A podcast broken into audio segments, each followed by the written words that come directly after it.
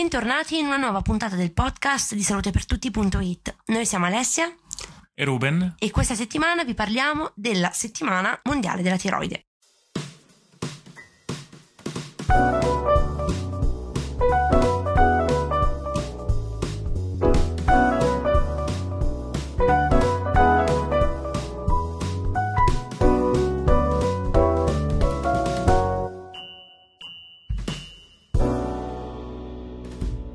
ventitré maggio al ventisette maggio si tiene questa settimana molto importante, in quanto in Italia sono sei milioni le persone con problemi alla tiroide a cui si associa una prevalenza di patologie non gravi e curabili. La notevole diffusione di queste malattie nella popolazione e l'interesse sempre crescente delle persone rende il tema della corretta informazione centrale. Per questo la settimana mondiale della tiroide duemilaventidue, la Theroid Foundation International e il comitato dell'associazione dei pazienti endocrini si occuperà di informazione attraverso la campagna Tiroide e Salute, io mi informo bene. In Italia la settimana in questione è patrocinata dall'Istituto Superiore di Sanità e promossa dalle principali società scientifiche endocrinologiche, mediche e chirurgiche. Il tema della comunicazione in ambito medico infatti è estremamente importante perché l'impatto e la diffusione delle malattie legate alla tiroide nella popolazione sono notevoli. A proposito di comunicazione, abbiamo contattato il dottor Marcello Bagnasco, che è coordinatore scientifico della Settimana Mondiale della Tiroide, presidente dell'Associazione Italiana Tiroide, professore ordinario di medicina interna presso il Dipartimento di Medicina Interna e Specialità Mediche dell'Università degli Studi di Genova, al quale abbiamo fatto alcune domande a riguardo. Professore, grazie innanzitutto della disponibilità. Quali sono i comportamenti a rischio di coinvolgimento tiroideo? Eh, le malattie della tiroide, come molte altre malattie, sono dovute a un complesso di fattori sia endogeni, cioè genetiche, genetici, sia esogeni. Eh, tra i fattori esogeni, il più importante fattore di salute della tiroide è il mantenimento di un corretto apporto di iodio e eh, questo apporto di iodio nell'alimentazione, perché lo iodio si assume con l'alimentazione, non per esempio con la respirazione, è eh, ottenuto di regola tramite eh, l'uso costante del sale iodato. Questo comporta il fatto di assumere comunque una eh, quantità di iodio sufficiente per la salute della tiroide. Quindi il non uso del sale iodato è un comportamento a rischio di malattia tiroidea. Eh, questo non vuol dire che si debba usare tanto sale, perché il sale fa male per l'ipertensione, come è noto, e l'Organizzazione Mondiale della Sanità consiglia di contenerne l'uso sotto i cinque grammi al giorno, cioè di salare poco, in altre parole. Eh, basta questa piccola quantità di sale arricchito iodio, di iodio per eh, assicurare un apporto iodico sufficiente. Ci sono altri fattori esogeni che hanno a che vedere con la malattia della tiroide.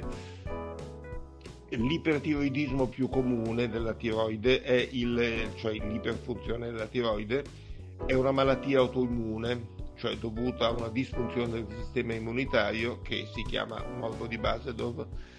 Eh, lo stress in questa malattia ha sicuramente un ruolo importante, ma in fondo a che cosa non fa male lo stress?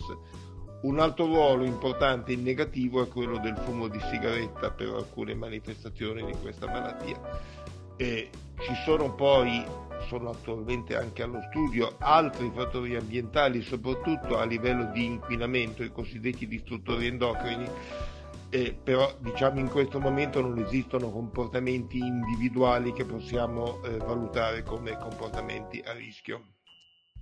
Quali sono i segni clinici soggettivi che devono far sospettare una patologia tiroidea?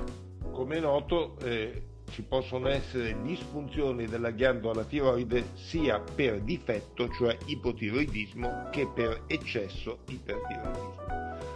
Eh, innanzitutto c'è da notare che l'ipotiroidismo è molto più frequente dell'ipertiroidismo, però da una sintomatologia di regola eh, molto più sfumata, e dà problemi importanti solo quando la patologia è conclamata. Quali sono i segni clinici di iper e ipotiroidismo?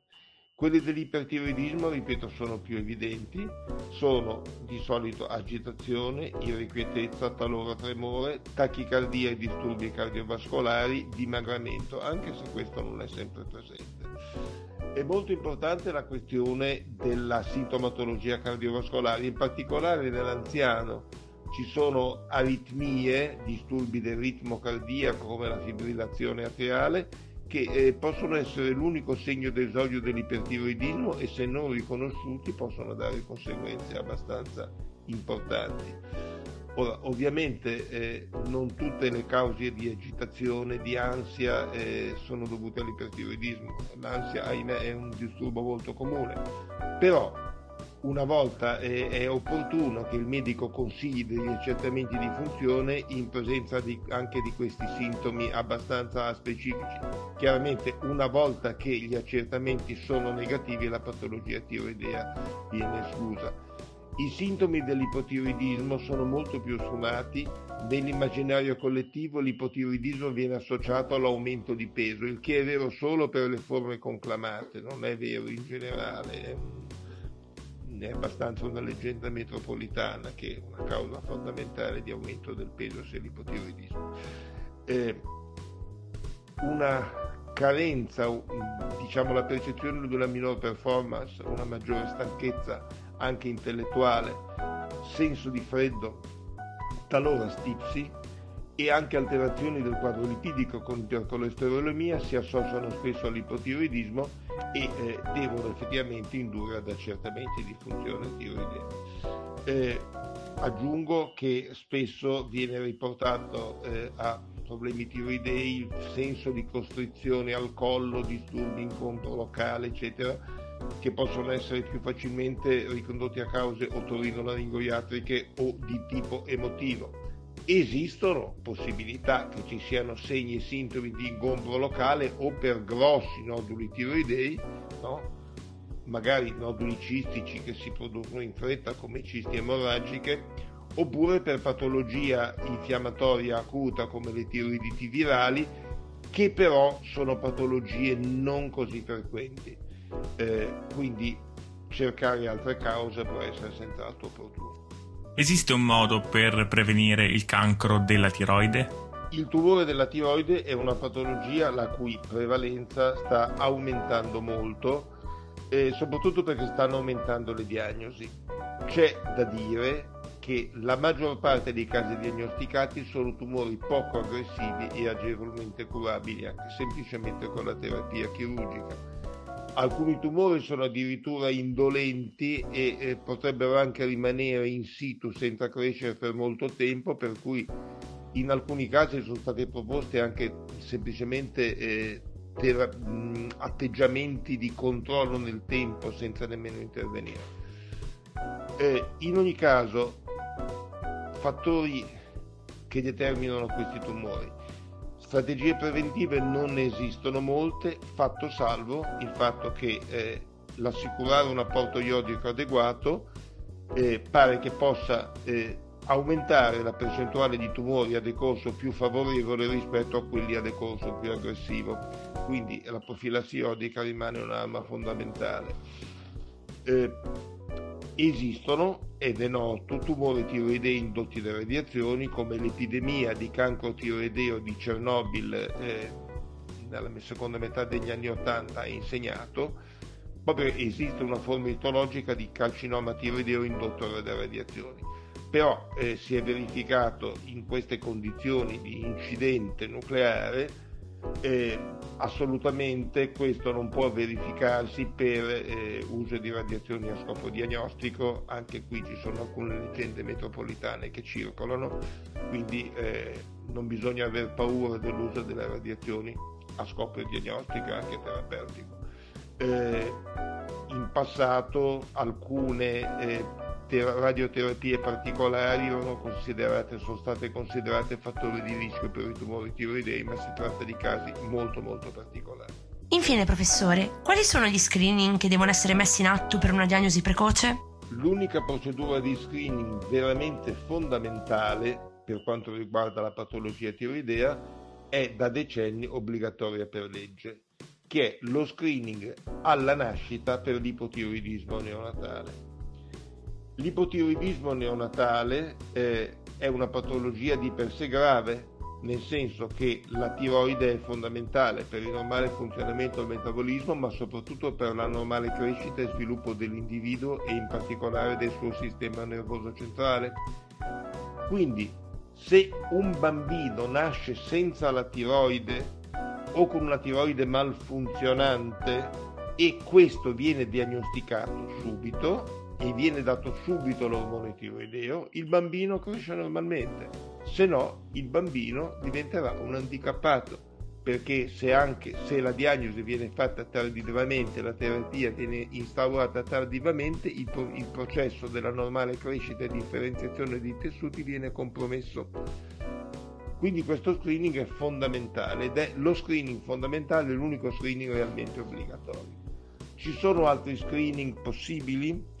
Eh, si parla molto e giustamente eh, di screening di funzione tiroidea in attesa di una gravidanza, perché in gravidanza la funzione tiroidea è molto importante per lo stesso motivo, perché la funzione tiroidea della madre aiuta all'inizio il neonato, no? E per cui eh, esiste un atteggiamento che io personalmente condivido, molti europei condividono, di fare sistematicamente uno screening di funzione tiroidea alle donne che cercano una gravidanza. Secondo, su questo diciamo non c'è accordo unanime, eh, secondo alcuni lo screening è, è da riservare a persone in qualche maniera a rischio, però i fattori di rischio sono tanti: familiarità per malattie tiroidee che sono comunissime, eh, familiarità per altre malattie come il diabete, che anche questo è comunissimo, E, eh, e per esempio anche età sopra i trenta anni. Ad oggi molte gravidanze avvengono sopra i trenta anni, quindi uno screening di funzione tiroidea eh, prima della gravidanza è proponibile. Sono proponibili altre forme di screening. Eh, si discute sul fatto che, siccome la patologia tiroidea è comune, come si controllano periodicamente alcuni parametri metabolici, anche la funzione tiroidea non vada controllata, ma non è uno screening considerabile obbligatorio, anche se spesso viene fatto.